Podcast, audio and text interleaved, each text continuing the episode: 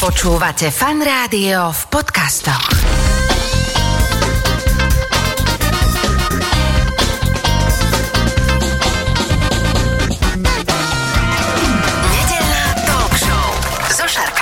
Počúvate fan rádio, v tejto chvíli sa začína nedelná talk show. Oproti mne v štúdiu už sedí Fino de Aroma Master šéf čokolatier Karol Stýblo. Ahoj, vitaj. Pekný deň prajem, čaute. No a hneď začneme tým, že čo toto je za titul, že ako človek, lebo ja som inžinier, strojník a ty si Fino Aroma Master šéf čokolatier.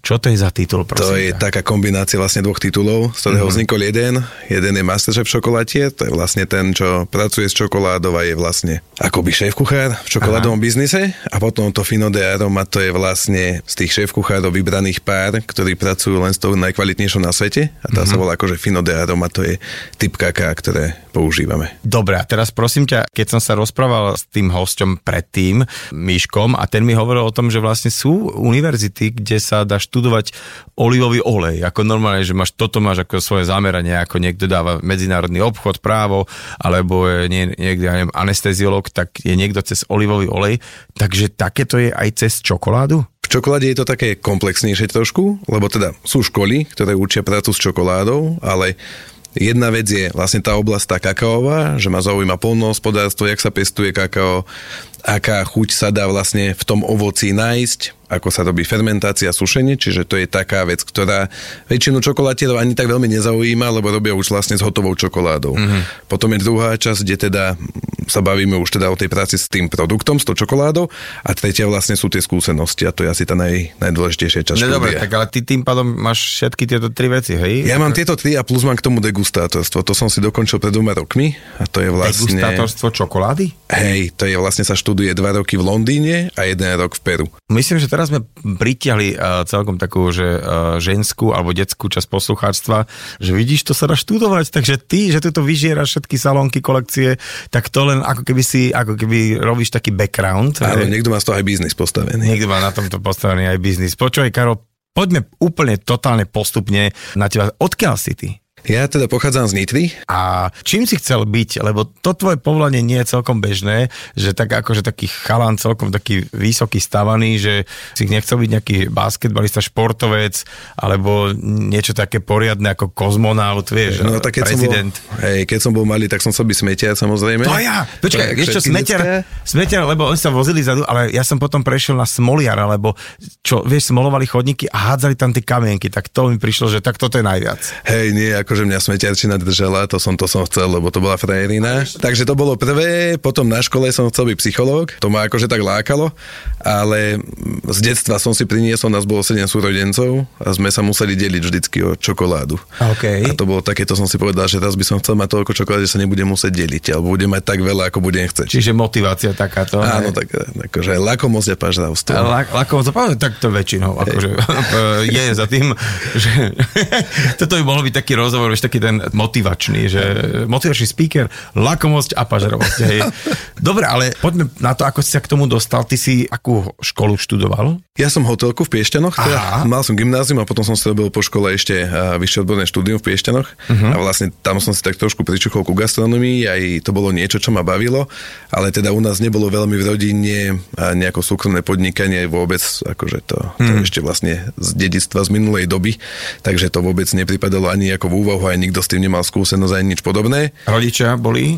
Táto bol ekonóm, ten akože skôr účtovníctvo, mamka nás bolo sedem, tak ona teda Sa akože mala pozemné staviteľstvo, ale teda skôr stávala okolo nás. Takže, takže tá sa venovala skorej nám. No a teda ja som začal teda robiť, v Grécku som robil rok, tu som robil potom v nejakej gastronómii. No počkajme, počkajme, lebo viem, že to Grécko bolo pre teba veľmi zásadné a podstatné, tak to nepreskočme. Aj videl som to v nejakom dokumente s tebou, že si mal takú nejakú zásadnú brigádu niekde v Grécku, ktorá začala veľmi, veľmi zle, ale že to dobre dopadlo. To som mal takú životnú skúsenosť, takú bolavú pre mňa v tej dobe. Bolavú. Hej, lebo to bolo akože prvý raz v živote som letel lietadlom, prvý raz sám, prvý raz do zahraničia, angličtinu som mal takú, jakú v danej dobe sme mali, asi. Yes, sure, why not? yes. A tam som došiel do Atén, tam samozrejme ma nikto nečakal, hoď ma mal čakať. Potom ma ubytovali v takom hoteli, čo mal jeden záchod do dve poschodia vyššie, alebo čo zle. Potom mi povedali, odkiaľ mi pôjde loď na druhý deň, samozrejme, že nešla. Ja som myslel, že ma oklamali, ale nešla, bola nedela. Potom som mal robiť e, manažéra tam v nejakom hoteli a dali ma proste do podzemia s dvomi takými chalanmi z Albánska a prvé pár dní ma dali tam na farmu, tam prasce sa chovali, neviem čo, proste úplne niečo iné, bolo dohodnuté. Ale potom akože super, ten akože trošku, mm, ten, ten prevádzkar, bolo vidieť, že akože on to skôr bral tak, že idem si ho otestovať Takže ja jednak vzhľadom k tomu, že čo iné mi už ostávalo a jednak ani som nemal prachy na cestu naspäť, tak akože nič iné mi neostávalo, len makať. Ale akože super, ako super vzťahy sa tam nadviazali, tam boli z Bangladežu chalani, tí mi varievali obedy, čo som chcel, že potom sme sa tak rozbehli a potom nakoniec teda som tam aj bol manažerom vlastne tej jednej časti eh, toho tej, tej, tej, tej hotelovej gastronomickej časti. No a na konci teda som sa pýtal toho, toho vedúceho, že či by mi dal... On, to bola ešte sranda, lebo on celkom mal rád filozofiu a ja tiež, tak potom vlastne my, keď sme zavreli prevádzku, tak sme sa zvykli tak rozprávať ešte v noci tou angličtinou, ktorú si spomínal. Tou angličtinou, ale mal trpezlivosť, asi sa ale niekedy, veľa ľudí niek- nechcelo hej. baviť o tom, takže asi bolo aj jedno, čo som ja povedal, hlavne, že som počúval. asi to bolo podstatné, ale, ale on bol fajn už taký, akože fakt starý pán a on mi, on mi ponúkol potom, že, že vieš čo, tak poď, zavrieme, lebo tam akože končí sezóna, vezmem ťa na loď a pôjdeme spolu, lebo on bol námorník 40 rokov. Mm. Že vezmem ťa spolu a pôjdeme na dva mesiace na loď, budem ti ukazovať, budeme si proste variť, ochutnávať, neviem čo ale ja samozrejme som bol zalúbený, takže ja som, ja som utekal naspäť na Slovensko. Ja som poprosil teda, že či by mi dal aspoň proste nejaký list odporúčací alebo čo. No a vlastne vtedy som tam zbadal, že, že tam bol podpísaný on ako riaditeľ hotelovej asociácie grécke, čo bolo akože... Čiže vecka. ten papier ti trošku ako pomohol ďalej, hej? Áno, akože ten otváral dvere, kde som potreboval, uh-huh. lebo akože... Ale nebolo to nejako mojou zásluhou vo finále, lebo ja som nevedel, že, že, že čo, ale teda dobre, odmakal som si to tam, takže čiže trošku aj bolo. No a... No, Stále čakám, kedy sa tam zjaví čokoláda. Vieš? Čokoláda sa u nás sa tak až strašne, akože zjavne nezjavuje, ale, ale raz išiel bracho do Belgicka a pre nás to bolo zase, že niekto je do zahraničia, to nie je jak dneska, že je to Jasné. to isté, keby som išiel do Trebatic už pomaly, ale, ale išiel a ja teda, keď som počul Belgicko, tak som bol z toho hotový, hovorím prvú čokoládu, ktorú zbadáš tu dones.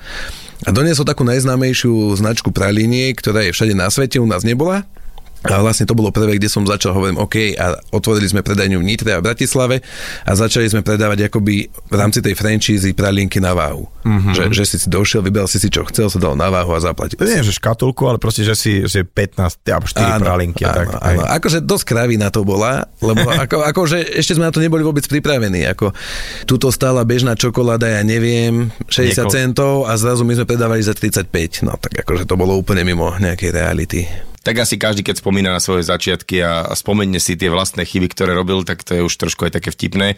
Ale poďme teda na to kakao. Je to ako pri káve, že tam je Arabica Robusta. Vraj pri kakao sú tu nejaké tri zásadné druhy? Oni sú dva.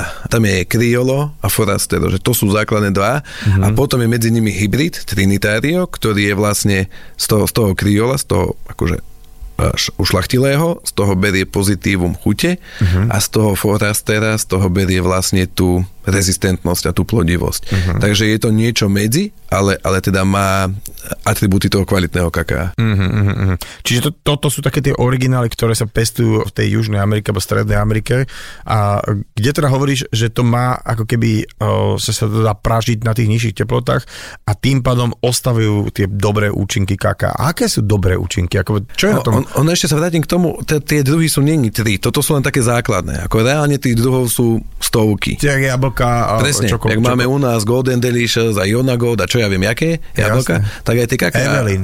Áno, presne, to je teraz najmodernejšie, ale aj to kakao vám proste takto isto má klony a každý ten klon má inú chuť. Mm-hmm. No a teda viem, čo od nej môžem očakávať. A tá otázka znela, že tam tieto latinskoamerické kaká, tak to sú také, že ako si hovorí, že ich stačí pražiť na nižších teplotách a nezabiješ tie pozitívne účinky. A že aké sú pozitívne no, účinky? ale ja ich nepražím kvôli tomu, že že sú odtiaľ. Ja ich pražím kvôli tomu, že sa nehámim za ich chuť. Okay. Že majú dobrú chuť, čiže ja ich pražím len kvôli tomu, jednak aby som rozvinul tie chute, ktoré majú, uh-huh. ale na to nepotrebujem ísť tak vysoko. A po druhé teda samozrejme nie všetci vedia, že kakao je jedna z najnáchylnejších potravín na salmonelózu, čiže aj kvôli tomu, aby som ich ako keby nejako mikrobiologicky zastabilizoval. To, že to aby som nevedel. Ja som že to je v mese, je, čiže tak. No, no, no, nie, nie, ako kakao je na toto dosť citlivé, aj väčšina čokoládovní už s týmto mala problém, že musela stiahovať produkty. Čiže to nebolo to kvôli nejakému mlieku, hej? Nie, nie, nie. To, to je sranda, lebo ja som ako počul taký, taká kauzička, že nejaké čokoládky sa museli stiahnuť, alebo nejaké, vieš, presne, že vianočné, neviem čo, ale som si myslel, že skôr kvôli mlieku. Nie, ono akože kto bol aj na tých plantážach, tam máš tak strašne veľa tej hygieny, toto není, že nerezové nádoby a mm-hmm. v skafandroch ľudia, to akože to okay. tam tak nefunguje. A teda ešte aj pri tej fermentácii, tam tiež všelijakých hmyz, čo tam sa deje, to, to je živý proces, takže jo. to je akože tak. No a teda tie pozitívne účinky, tak ako je, je ich veľa, ja osobne nerád rozprávam o pozitívnych účinkov, lebo je to strašne zovšeobecnené. Lebo to, že kakao ako ovocie patrí do skupiny superfruits, čiže akože ovoci, ktoré má najviac antioxidantov, je bez pochyby akože jedno, jedno z najzdraviu prospešnejších plodín. Čiže má samozrejme antioxidanty, a odkysluje organizmus, pozitívne pôsobí na cholesterol a na pokožku, kakaové maslo, ktoré je súčasťou kaká, sa používajú vo farmácii, aj teda v kozmetike. tom kozmetike, uh-huh. hej.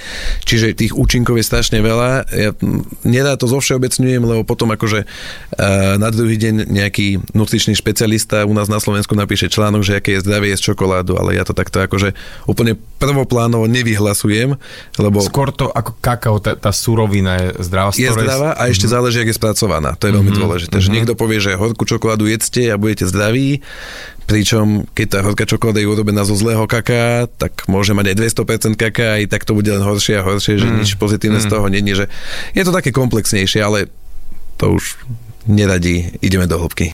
A teda hovorili sme o tom, že kakao má naozaj veľmi veľa prospešných látok, antioxidantov a tak ďalej a tak ďalej a že to celé zachovať a dostať do výsledného produktu uh, je celkom zložité. Dá sa to? Všetko sa nedá zachovať nikdy, aj keď teda rôzne uh, marketingové tieto tvrdenia sú, ale, ale my máme, alebo ja mám takú, takú zásadu, že nebudem niekomu niečo tvrdiť, čo nemám dokázané, lebo dneska akože každý mm-hmm. povie, kto chce, čo chce, až potom 90% ľudí začne tlieskať a už sa teší, že to dobre dopadne. Ale my teda spolupracujeme so Slovenskou polnohospodárskou univerzitou v Nitre, spolupracujeme s Univerzita de Bucaramanga v Kolumbii a vlastne my si robíme testy už na našich hotových čokoládach, nerobíme na kakáe. A vlastne klinické testy sme robili v Nitre s SPUčkou, vyšli tam veľmi pozitívne účinky, uh, jednak na cholesterol, jednak na, na antioxidačnú aktivitu.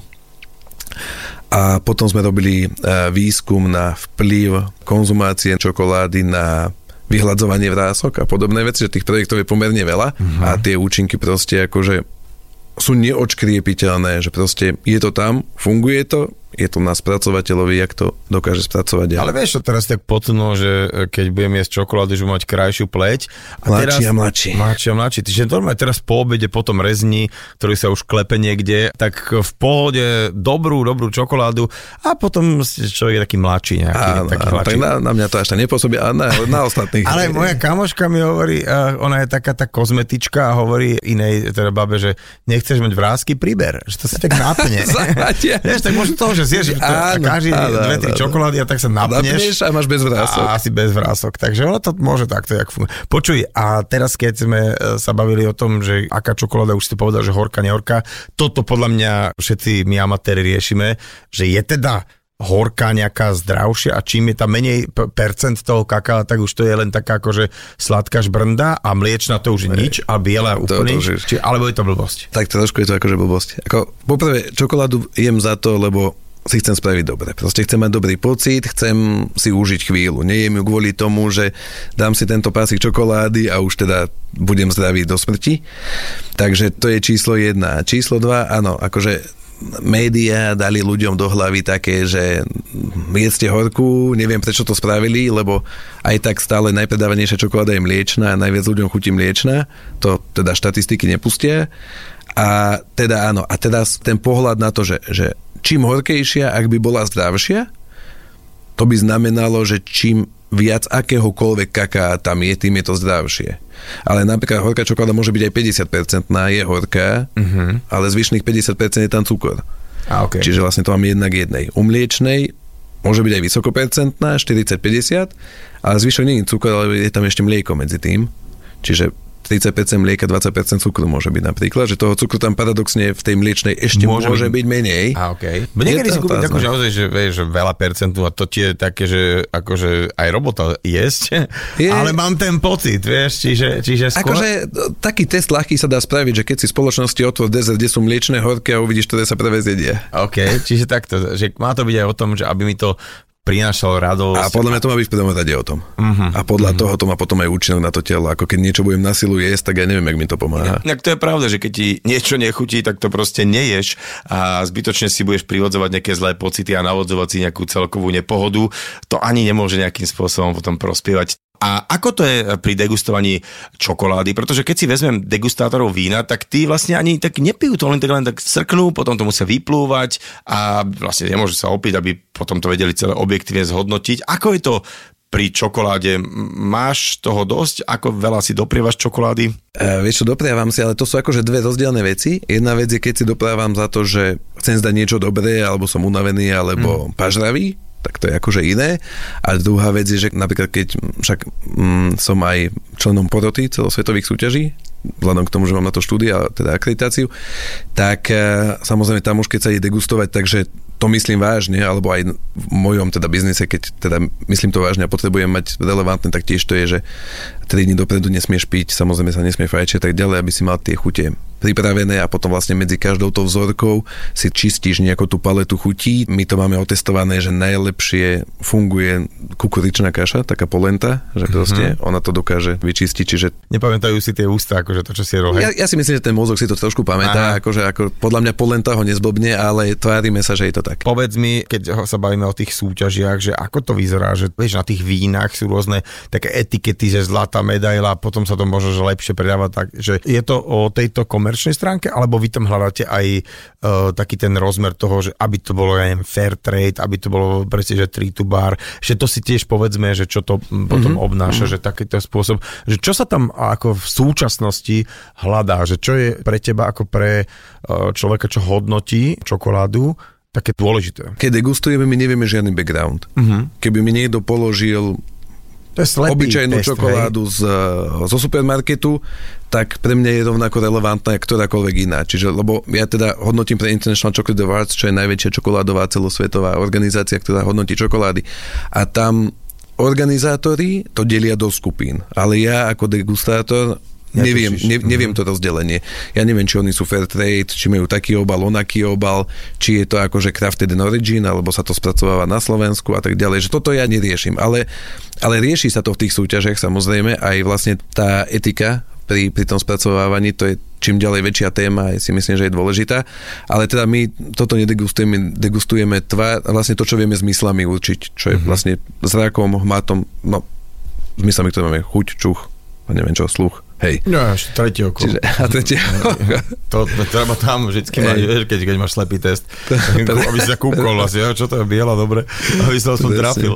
Počuj, a, ke, keď sme pri tom, a sme to spomenuli, že tree to bar, alebo to craft in origin, či alebo ako to voláte, že čo, čo to znamená, že ako si mám predstaviť uh, typ no, výroby čokolády? Ono, totiž to väčšinou ľudia nevedia, že 90% čokolády spracovávajú tri fabriky na svete. Uh-huh. A vlastne všetci ostatní od nich kupujú surovinu a tu už len formujú. Uh-huh. Aj, aj drvivá väčšina výrobcov, aj čo sú tu aj v okolí, proste to tak robia. A teda možno je to dobre, možno zle, teraz nehodnotím, či je to dobre alebo zle, ale je to tak. No a teda to je štandard. Potom je taký neštandard, že bean to bar, to znamená doveziem si bôby odkiaľ chcem u seba si ich upražím, u seba, bla bla bla.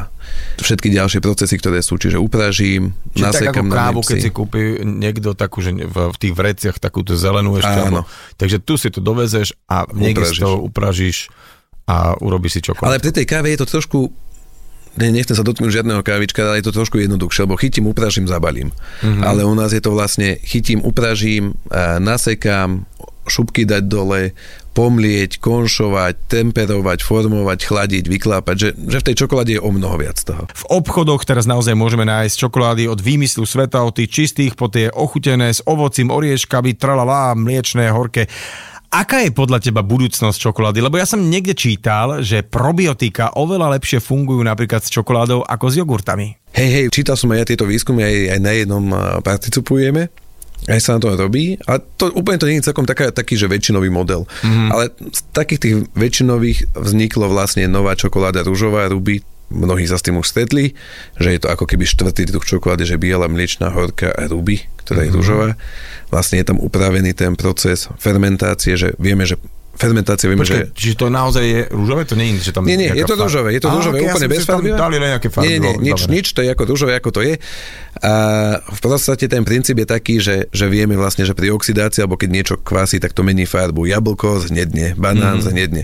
A vieme, že keď to pokvapkame citrónom, tak on neznedne. No a toto isté sa deje aj tam, že do tej fermentácie sa pridáva kyselina citrónová a vlastne ten bôb, ktorý prirodzene je rúžový, ten rúžový zostane, preto je tá čokoláda okay. rúžová. Aj má inú chuť takú ovocnú. A potom je veľká skupina teraz akože čokolád, ktoré sú blond, to je, že že medzi bielou a karamelovou, taký slaný karamel. Mm-hmm. So zdravím to nemá nič, ale je to výborné.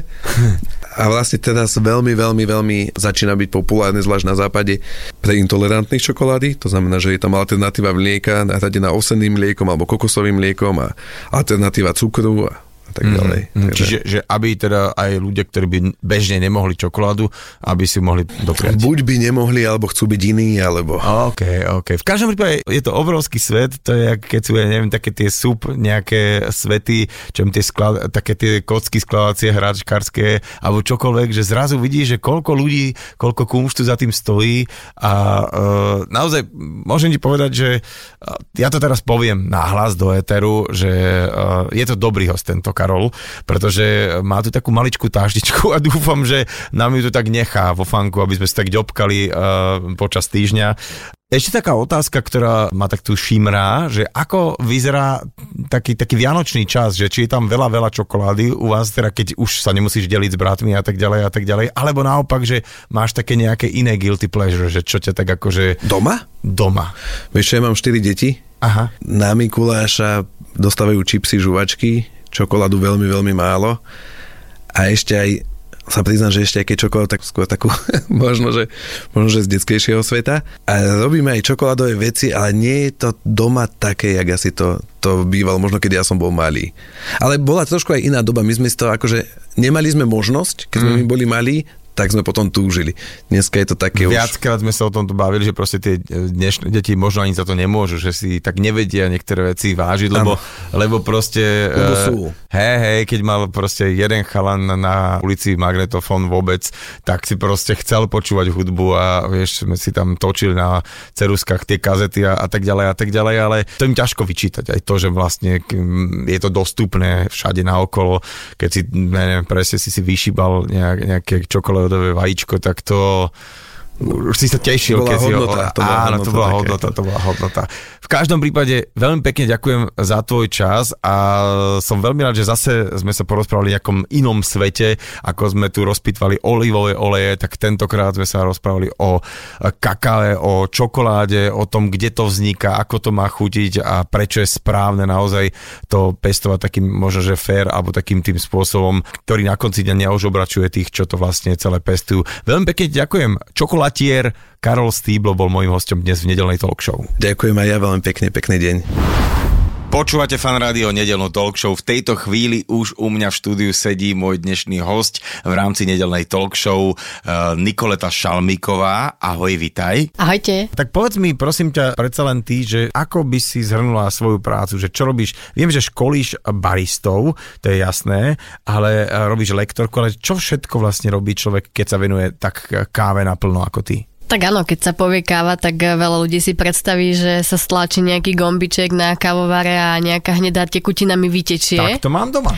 Áno, tak toto majú viacerí doma, ale za to hnedou tekutinou sa skrýva naozaj eh, neskutočné množstvo tvrdej práce od farmára, pestovateľov kávy cez pražiarov až po samotných baristov, takže mojou hlavnou náplňou práce je hlavne priblížiť bežným ľuďom, ale aj baristom a momentálne aj deťom v materských škôlkach tú prácu baristov a baristiky a prácu za kvalitnou a chutnou zdravou šálkou kávy. Takže všetko o tom, ako sa dostať ku zdravej šálke kávy. Tak čo je vlastne za tou kávou? Čo je prvé? Kávovník. Hej, kávovník, že kde sa pestuje kávovník? Čo to je vlastne za, je to strom, je to krík, uh, ako chutí to ovocie? Vôbec kto na to prišiel, že toto sa ide celé nejako práži. Takže najprv začneme týmto a potom sa dostaneme k tým baristom. Vieš čo, v prvom rade za tým musí byť láska. Láska nielen k povolaniu barista, ale aj láska vo všeobecnosti k tomu poslaniu pestovať kávu, pretože tak ako si povedal, áno, káva začína na kávovníkovej plantáži v kávovníkovej škôlke, kde ako malá sadenica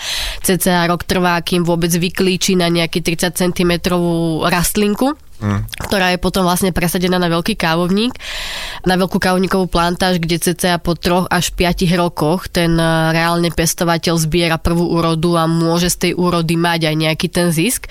Takže nie je to len o tom, že idem teraz zarábať vážne na káve, ale je to naozaj dlhodobý proces nielen pestovania, ale aj takého vychovávania si vlastnej generácie a preto o, mi nedá nespomenúť veľmi krásnu myšlienku, ktorú má náš farmár e, priamo z Brazílie, ktorý vyučuje priamo v tých kávovníkových škôlkach deti z reálnych škôlok, ktoré sa starajú o tieto malé sadeničky a potom roku ich slávnostne odozdajú svojim rodičom na veľkej kávovníkovej plantáži a takýmto spôsobom sa snažia už tie deti motivovať k tej láske, k tomu svojmu povolaniu, nielen teda barista, čo poznáme my tu na Slovensku, ale v ich ponímaní a v tých pestovateľských krajinách, hlavne v tej láske k tomu pestovaniu, že je to ich dedictvo, ich tradícia. No dobre, takže už si spomenula Brazíliu. Asi teda to podnebie, ktoré káva potrebuje je teplo. Kde sa teda tak najviac pestuje káva? Lebo tak všetci poznáme, že ja neviem, Guatemala, Strednú Ameriku, Brazíliu. Áno, keď sa povie káva... Kávy sú určite asi aj... Určite, ale keď sa povie káva, tak určite každému napadne Brazília. Je to mm. predsa najväčší pestovateľ kávy, najväčší producent kávovníkového zrna ako takého. Ale málo kto vie, že sú to možno aj také netradičné krajiny ako Austrália, Havaj, Karibík. Keď sa na to pozrieme z geografického hľadiska, mm. tak je to hlavne Stredná, Južná Amerika, Východná, Západná Ázia, kompletne celá Afrika, tak ako uh-huh. si ty povedal, či už je to nejaká Etiópia, Rwanda a tak ďalej. No a všetky tieto krajiny majú spoločné hlavne to, že to podnebie, nie sú tam také strašné rozdiely medzi dňom a nocou teplotné, takisto aj medzi ročnými obdobiami, tak ako máme my tu na Slovensku, pretože kávovníky naozaj potrebujú veľmi teple, tak ako si to povedal, podnebie okolo tých 15 do tých 35 stupňov Celzia. Ako náhle klesne teplota pod tých 15 15-10 stupňov už to môže byť ohrozujúce pre ten kávovník ako taký a môže vlastne strácať listy, môže zamrznúť koreňový systém a tak ďalej. Čiže už nemusí mať takú úrodnosť, ako by ten farmár potreboval a chcel. No, rozprávame sa o káve. Ja som teda kávu videl na vlastné oči, ako rastie. Sú to také malé bobulky. E, keď som tam bol ja e, na tej plantáži, tak ešte boli také zelené, ale vraj potom idú do červená. Ako ich vlastne voláme? Kávovníkové čerešne. Kávovníkové po správnosti, čerešne, áno. Dokonca. A že to chutí aj samotné samotné. Že... Tak e, káva je reálne ovocie, to už učíme aj tie detičky v materských škôlkach, lebo pochádza teda z ovocia, z tej kávovníkovej čerešne a kávovník ako taký je ovocná drevina. Hej? Čiže keď mm. sa povie, že káva je ovocie, tak vlastne neklameme. No a neboli by Slováci Slovakmi, keby nechceli z toho aj niečo vypáliť. No dobre, Takže... ale tak ale počkaj, tak je, že teraz, uh, keď to je dozreté, môžeš jesť, že to chutí? Áno, áno, ako je to veľmi, veľmi sladké, oveľa sladšie ako naša slovenská čerešňa, Fakt. ale chuťou, alebo teda na pocit je to také mierne nepríjemné príjemné, lebo vlastne zloženie tej čerešne vo vnútri je tzv. slis, alebo taká museláž na kávovníkovom mm. zrne, ktorý je ešte vlastne v takom ochrannom obale v pergamene. A ono, keď si to dáte do úst, tak je to naozaj také mierne sliské a klské, ale veľmi, veľmi sladké. A čo je naozaj zaujímavá vec je to, že tak ako máte rôzne odrody pri víne, tak káva ima naozaj nespočetne veľa nielen druhov, ale aj samotných odrôd, jednotlivých druhov. A už na tej kávovníkovej čerešne, keď si dáte rôzne odrody, cítite uh, rôznorodosť mm. uh, a rôznu intenzitu tej sladkosti. Dobre, tak robí sa z toho aj nejaký možno čo lekvár, alebo ešte takéto, že zavaraninka a potom ešte máme aj, aj e, na kavičku, či ani nie veľmi. Lekvár ani tak nie, ale už od pradávna, vlastne od toho 9. storočia ten kávovník je využitý celá tá rastlina, ako ju poznáme, pretože z tých kávovníkových šupiek a teda z tých kávovníkových čerešní sa robí kaskara. Možno to aj poznajú poslucháči rôznych gastronomických prevádzkach, to ponúkajú ako čaj z kaskary. Je to vlastne Ok. čaj, výluch, e, teplý čajík z týchto šupiek kávovníkovej čerešne. A už aj to obsahuje kofeín, že už aj tiež to také povzbudivé, také vš- ako káva? Celá rastlina obsahuje kofeín, Mhm. ale uh, podľa najnovších výskumov, ktoré sme si dali rozbi- robiť, tie rozbory, tak tá šupa alebo tá čerešňa obsahuje najmenšie množstvo kofeínu. Uh, vychádza to nejakých 10 mg na 100 ml, čiže je to cca 5 až 6 krát menej ako v jednej šálke kvalitne pripraveného espressa. Mhm. A teraz si spomenula nejaké storočie, tak ešte sa vrátime a potom veľmi rýchlo preskočíme do súčasnosti, že kto vlastne na to prišiel, že táto rastlinka, čo tu rastie, že dá sa s ňou, keď ju teda patrične počkáme, o, odpadnú tie veci, že to popražíme. Že ma Je to- je vždycky to- zaujíma, že ako mohol človek na toto prísť, že, že toto sa s tým dá robiť. Paradoxne na to neprišiel človek, čo ti poviem, prišli na to zvieratá, pretože a, legenda, všetko je to o legendách, samozrejme nikto nemôže so, so 100% istotou tvrdiť, že takto to bolo, ale taká najviac pravdepodobná legenda, ktorú si osvojili hlavne tí ľudia, ktorí žijú, hej, a, v tých regiónoch, či už je to Jemen, Arabský poloostrov, ale aj Etiópia, tak tá legenda hovorí o pastierovi menom Kaldy, ktorý pásol svoje stádo kôz na rôznych pastvinách až jedného dňa vlastne priniesol tie kozy na pastvinu, ktorá bola obklopená obrovskými zelenými kríkmi s červenými bobulami. No a naše kozy neboli by kozami, keby nezačali všetko obžierať. No a zistil eh, ten pastier už po pár, po pár minútach, že tie kozy sú naozaj veľmi doslova naspidované, ja tomu hovorím, že jednoducho ostali totál... Technoparty. Technoparty, oni doslova začali skákať po stromoch. Kozy ven. A keď si aj teraz uh, ktokoľvek uh, dá do Google, že legenda o pastierovi menom Kaldy alebo Ok. história kávy, tak mu vyhodí kozy na stromoch. Hej, pretože naozaj tie kozy boli tak naspidované, tak skákali, boli to vysokohorské kozy, že ten pastier jednoducho chcel zistiť, čo sa stalo a začal sám tie bobule jesť a tie listy jesť a zistil sám na sebe, že má nejaké pozbudivé účinky. keď sa sem tam človek ocitne nejaké hipsterskej kaviarni, všetko je super, ale musím povedať, že tú kávu, ktorú väčšinou podávajú, uh, neviem dopiť, lebo je taká kyslá. V čom to je? Ono, vieš, ono je to presne aj o tom uh, štýle praženia. Ak si ty povedal, že tieto hipsterské kaviarne preferujú skôr svetlejšie uh, typy káv, alebo teda svetlejšie praženie a vtedy tam naozaj uh, dochádza skôr k tým ovocným, aciditným, kyslým tónom, ktoré nie každý má rád. Hej? A ja osobne tiež napríklad, keď uh, si dám kapučino, a spravia mi kapučino z svetlo prážaných kávovníkových zrn, ja ho nedopijem, lebo jednoducho nie je to tá moja chuť karamelová, čokoládová, oriešková, ktorú ja potrebujem, ktorou ja potrebujem začať deň. Ok. Takže ono aj uh, nielen o tom, ako sa káva pestuje, kto ju pestuje a ako ju prečo ju pestuje, ale už aj samotný pražiak by mal vedieť určiť ten spôsob praženia pre svojho koncového zákazníka a netreba ako keby hipsterčiť, že len tá 100% arabika svetlo praženia je najlepšia, pretože nemusí chutiť každému. Teraz si to spomenul, že prážiť kávu. Že teda bol som na tej plantáži, kde som videl, že koľkými procesmi to vyjde, kým sa to celé očistí, to zrnko vysuší, tralala a poďme už prážiť.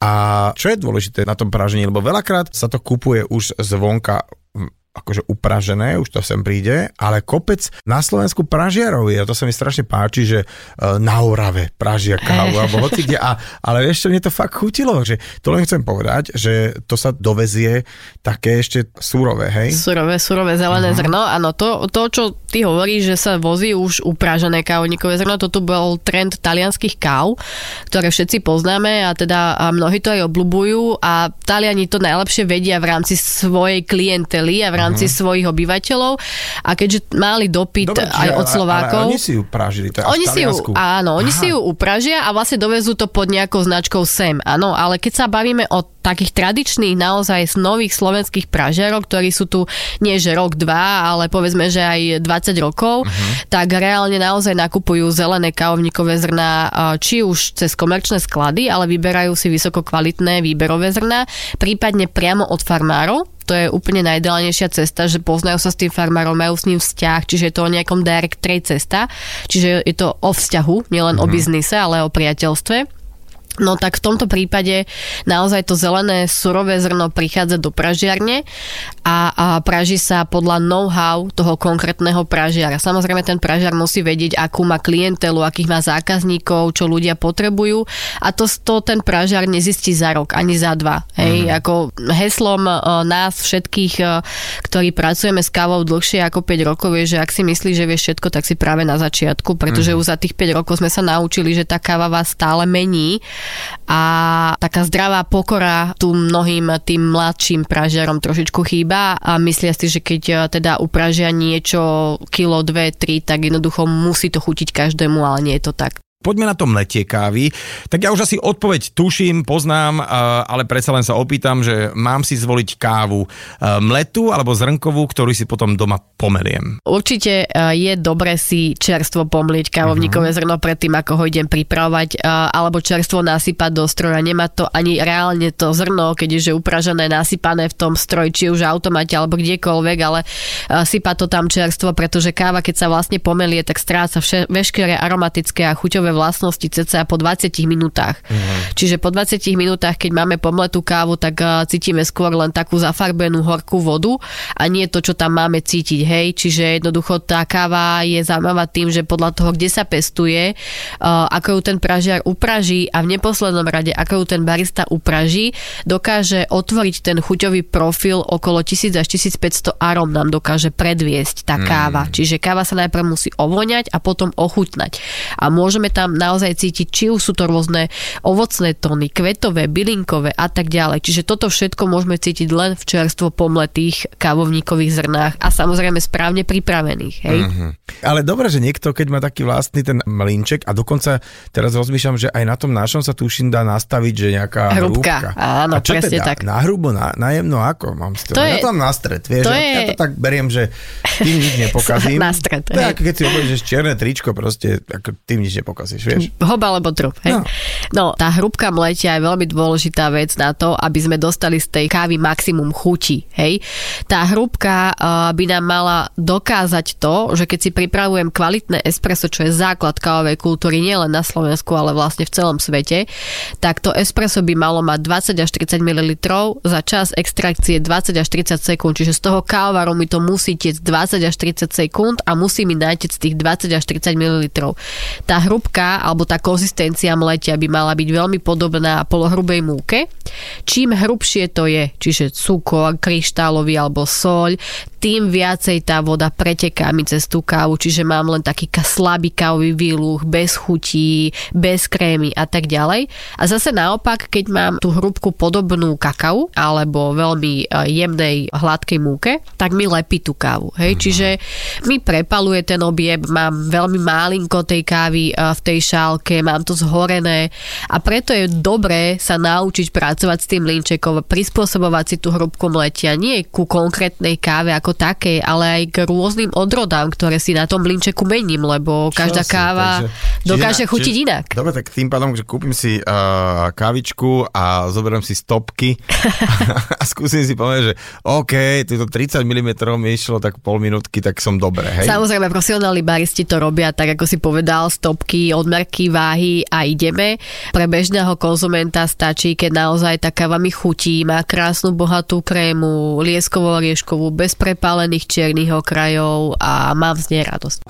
No, samozrejme káva, ktorá je dnešnou témou, je taký uh, stimulant, má teda stimulujúce účinky a teda hlavný stimulant v, v káve je kofeín. A poďme na to, že uh, koľko je OK vypiť denne kávy? Z tohto hľadiska lekárskeho sa určite ani vyjadrovať e, nebudem, pretože nemám na to kompetencie ani školu. A, ale z toho takého ľudského hľadiska je určite to, čo som povedala, dôležité všímať si vlastný organizmus. Ak mi to organizmus dovolí a poznám sa, tak e, kľudne viem si dať e, kávu aj o 8 večer. Tak ako si povedal, ja pijem 12 káv denne, úplne v pohode, či už sú to kapučina, espressa, ristreta, keď máme profesionálne degustácie, tak je to aj cez 20 káv hej, úplne v mhm. pohode. Dôležité je ale uvedomiť si, čo moje telo znesie a hlavne popri tej káve veľa, veľa piť Lebo tým, že káva dehydruje hej, a odvodňuje, tým, že doplňate pravidelné tekutiny čistej vody, tak vám sa vlastne ten kofeín rýchlejšie vyplaví z tela, lepšie sa vstrebe v tom tele a tak ďalej. Čiže treba si len všímať ľudské telo, vlastné ľudské telo a prispôsobovať tomu aj podiel kofeínu a teda podiel káv. A teda keď som taký človek, ktorý niekam príde a mám chuť na kávičku a vidím, že tam ju teda vyrábajú, ako rozpoznám, daj mi nejaký také, že, že rýchle a snadno v pieti bodech v češtine, že ako teda takým voľným okom amatér e, vie rozpoznať, že aj, aj, aj, tu asi radšej nie, alebo teda, že tu by to mohlo byť dobre, že ako takto na to? No, ja mám také tri základné body, ktoré som si vytvorila a zatiaľ fungujú. A tým prvým, keď vojdete do prevádzky, tak si všimnete čo? V prvom rade si všimneš personál. Pokiaľ je ten personál milý, usmievavý, pekne vás privíta, je dobre naladený, tak viete, že ho tá práca baví, je tam s radosťou a všetko, čo pripraví, pripraví s radosťou a mm. ak sa aj stane nejaká chyba, tak mu to odpustíte, lebo vás privítal veľmi milo, je tam príjemná atmosféra. Čiže vraceme sa na začiatok, ak si hovorila, že, že tie korienky, a tie detičky s tou láskou a presádzajú, takže tak. aby v tom, na tom konci bola opäť taká tá fakt, že tá milota, tá Že chcem, láska, baví ma tá práca a nie som tu za trest. Vieš čo, teraz si mi normálne, teraz sa mi tu zjavil taký obláčik Petri Sečkarovej, s ktorou som sa raz rozprával, baba, ktorá vyhrala zo párka také, že najlepšie čapuje pivo, predstav si baba, hej. A ona mi presne povedala takú vetu, že, že toľko ľudí sa zúčastní na tom procese a ty to na konci môžeš totálne veľmi rýchlo ano, pokaziť. Presne. Vieš, takže to je o tom, hej, že človek. Áno, a presne tak si to povedal, ono to pivo je fajn, ale čo sa týka tej kávy, tá káva sa pije na každom kontinente, každú hodinu rodinu, pijú proste naozaj veľa, veľa populácie a presne ten barista je najčastejším dôvodom, prečo nám tá káva nechutí. Hmm. Hej. To je, to je ten problém, ktorý sa tu snažíme riešiť eh, nielen na Slovensku práve týmito školeniami. No a ten človek, pokiaľ nerobí tú prácu s láskou, tak tá nechuť sa prenesie aj do konkrétneho toho výrobku. Už mi to dáva význam. A prečo, produktu. prečo tam už som si dal, už si nikdy nekúpim kávu, kde som ti spomínal. Ale počkaj, vieš čo, ešte uh, povedz mi to, ty si povedal tri veci, takže tri, prvá áno. človek. Prvá, personál. Druhá, keď už sa teda cez ten personál dostanete k okolo kávovaru, prejdete okolo baru, tak si všímate hygienu. Pokiaľ je na tríske zaschnuté mlieko spred dvoch dní alebo aj spred hodiny, tak určite tá káva tam nebude dobrá, lebo základ je hygiena. Hmm. Nie len samotného pracoviska a prevádzky. Čo to už tak tušíš, ako to bude aj vnútri v tak, tom presne tak. A tretia vec, keď už teda úspešne si sadnete a otvoríte nápojový lístok, pokiaľ sa tam nachádza pikolo a preso, teda nesprávne pomenovania kávy, tak si môžete byť istí, že nie ste v prevádzke, kde ovládajú základy baristiky, pretože základ baristiky je hlavne espresso, ristretto, lungo a teda to správne názvoslovie, správne pomenovanie. Tak e, taká posledná možno, že témička, že ako to je e, na Slovensku s tou úrovňou prípravy, teda hlavne kávy, ako to ty vidíš? Ja pracujem s kávou už skoro viac ako 10 rokov už to bude 11. rok. A za toto obdobie e, naozaj vidím, že ani nie tak prevádzky, ale ľudia konečne si začali e, pýtať kvalitu a vyhľadávať kvalitu v tých prevádzkach a uvedomujú si, že naozaj tá gastronomia bude kvalitná len vtedy, keď my ako bežní ľudia budeme tú kvalitu vyžadovať. A práve preto aj tie gastronomické prevádzky sa teraz začínajú meniť a jednoducho, keď je niečo reštaurácia, tak je reštaurácia keď je niečo kaviareň, tak je kaviareň. A nemiešame hrušky s jablkami a nemiešame jednoducho uh, nemiešateľné. Jednoducho, keď tam majú dobre variť, tak nech tam dobre varia. Keď tam majú robiť dobrú kávu, nech tam robia dobrú kávu. A toto je to pekné, že naozaj sa dostávame do popredia v rámci tej komunikácie a už aj zákazník sa nebojí povedať niečo čašníkovi alebo baristovi a zase naopak. Mm-hmm. Hej, lebo bola kedy aj ja, keď ja teda mám študovanú hotelovú akadémiu a boli sme v prevádzkach, tak vždy nám hovorili náš zákazník, náš pán. Hej, nesmieš mu protirečiť, nesmieš mu nikdy oponovať, ale jednoducho, keď sa slušne, s pokorou s tým zákazníkom začnete rozprávať a začnete mu nejakým spôsobom humorným ukazovať tú lepšiu cestu, kontrastu a lepšie svetlo v rámci tej gastronómie, tak aj ten zákazník sa začne vrácať do tej prevádzky nie kvôli tomu, čo ste mu dali na stôl, ale kvôli tomu, že ste ho niečo naučili a že ste doslova ten zážitok z tej gastronómie mu priniesli ako keby na tanieri. Nielen v rámci toho jedla, ale aj v rámci vlastnej osobnosti. No musím povedať, že teraz po tomto rozprávaní vieš, na čo mám chuť. Na kavu. Tak, takže uh, teraz uh, polievočka, teplúčka, dobre nejaké jedelko, potom si dám taký, ale nie dlhý, nejaký časový odstupíček a šup je tam, tak si dám. No, veľmi pekne ti ďakujem za tvoj čas, Ďakujem že si ja. prišla a ja len teda pripomeniem, že môjim dnešným hostom bola Nikoleta Šalmiková, človek naozaj, ktorý o tej káve vie veľa. Ďakujem pekne, peknú nedelu. Talk show so Šarkanom v premiére každú nedeľu od 10. do 12. vo Fan Rádiu.